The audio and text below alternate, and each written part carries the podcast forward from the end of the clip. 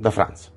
Purtroppo in questi giorni siamo arrivati alla frutta, o meglio alla gabbia. Il governo, per cercare di fermare l'epidemia dilagante, ha dovuto addirittura bloccare l'intera Lombardia e altre province, ponendo pesanti eh, limitazioni anche alla mobilità interna. È ovvio, perché sennò il provvedimento sarebbe stato del tutto inutile. Ora, prima di proseguire, però, vi mostro un grafico dell'andamento dei nuovi casi in Cina dall'inizio a oggi. Non fate caso a quello spike del 13 febbraio perché è prodotto dal cambio di metodo di conteggio che in quella data è avvenuto. Di fatto, dato che sono mostrati i delta giornalieri, cioè il numero dei nuovi casi ogni giorno, il cambio di conteggio è poco influente dal punto di vista dell'andamento della curva, mentre lo è ovviamente dal punto di vista assoluto.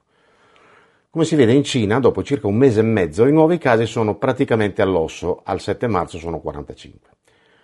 Durante il contenimento i cinesi sono arrivati a blindare le città, non le regioni, in cui scoppiavano i focolai e le persone si ammalavano a ritmo impressionante per più di 60 milioni di persone, e lo hanno fatto dopo 7-10 giorni dall'esplosione dell'epidemia e come sappiamo in realtà sono mossi dopo circa 3 settimane da quando il governo ha saputo davvero quello che stava accadendo. Ora noi in Italia siamo messi così. Il 7 marzo abbiamo avuto un delta di 1245 casi, lasciamo perdere che in realtà era minore perché nei giorni precedenti, non si sa quanti, non avevano conteggiato 300 casi, non si sa per quale motivo. Circa corrispondente a circa un quarto del picco massimo cinese, il 1245, contro 4500 contagi circa in Cina, prima del cambio di conteggio. Ora vorrei far notare la somiglianza dei due grafici per il periodo di tempo di 15 giorni dalla data di inizio del problema. Per dare un'idea ho sovrapposto le curve adattando proporzionalmente i numeri in modo da poterne paragonare lo sviluppo. Per tutti i dati la fonte è la John Hopkins University e li trovate ufficiali aggiornati eh, giornalmente nel link sul sito. Ora, l'ultima osservazione che riguarda il tasso di mortalità. Lo stiamo misurando rispetto agli infetti noti ed è piuttosto alto, al 7 marzo in Italia era il 3,96%, ma dato che manca il dato fondamentale, ovvero quante persone siano davvero infette e si siano ammalate solo leggermente oppure per nulla, questa cifra ha un'importanza relativa. In altre parole, per chi si ammala quello è il tasso di mortalità, ma rispetto a tutti gli infetti il tasso è probabilmente molto inferiore.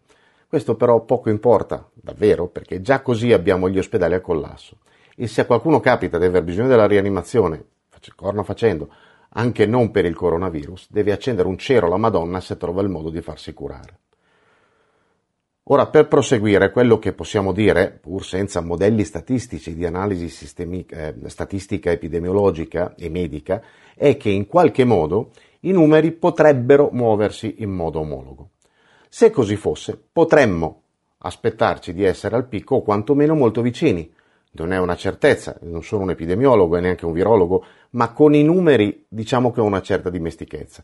È ovvio che potrei anche sbagliarmi completamente, e questo deve essere chiaro, ma la cosa che ci dice il buon senso, a prescindere dai numeri, oggettivi o no che siano, è che tutto questo dovrebbe essere qualcosa che ci lasceremmo alle spalle alle spalle, magari non subito, ma in un periodo di tempo che potrebbe essere ragionevole. Ho detto potrebbe, perché adesso tutto dipende da noi, o meglio, da ognuno di noi, se non tutto, comunque la maggior parte delle cose. Basta dire che questa è poco più di un'influenza, perché sostenendo questa, che a tutti gli effetti è una minchiata, dimostrata sul campo dalla quantità di persone in rianimazione o in terapia intensiva, numeri che non si manifestano nella normale influenza, oppure persone purtroppo decedute, il tutto in un lasso di tempo troppo ristretto, allora noi induciamo altri a comportarsi in modo sconsiderato. Poi non serve l'illuminazione per adottare comportamenti adeguati, bastano buon senso e un minimo di senso di responsabilità. L'egoismo in queste situazioni può fare danni di una gravità inusitata. Piantatela di pensare solo esclusivamente a voi stessi, o meglio fatelo ma con lucidità. Questo implica evitare di infettare il prossimo a tutti i costi. Se fin dall'inizio tutti avessero indossato una mascherina in pubblico, indossata una mascherina in pubblico invece di prendere per il culo quei pochi che, che invece lo facevano, a oggi i contagi sarebbero sicuramente di meno.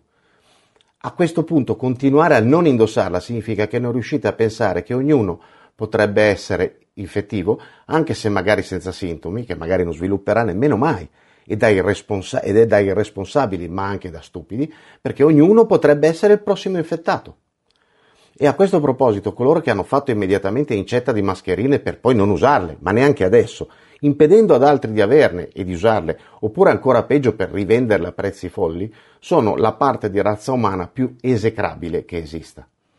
Basta raccontare stronzate su microchip, 5G, scie chimiche e via complottando, eccetera. Qualunque sia la causa di questa epidemia, e chi mi conosce sa perfettamente come la penso in merito, ora quello di cui dobbiamo occuparci è come uscirne con il, danno, con il minor danno possibile, non trovare scuse pur di evitare di adottare regole e comportamenti adatti.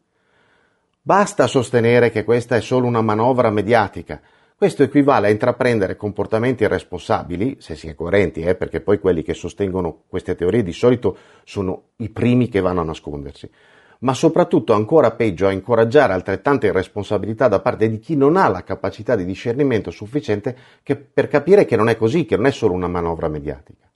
Basta comportarsi da idioti come se nulla fosse, fottendosene delle direttive sulla distanza e sul contatto personale perché io non ho paura del coronavirus. Se affollate i navigli, le stazioni sciistiche, i bar e i ristoranti, andate a aperitivi, cene, rave party, concerti e serate in discoteca, non fate altro che esporre voi stessi e chi vi sta vicino, da lì in poi, a un rischio inutile.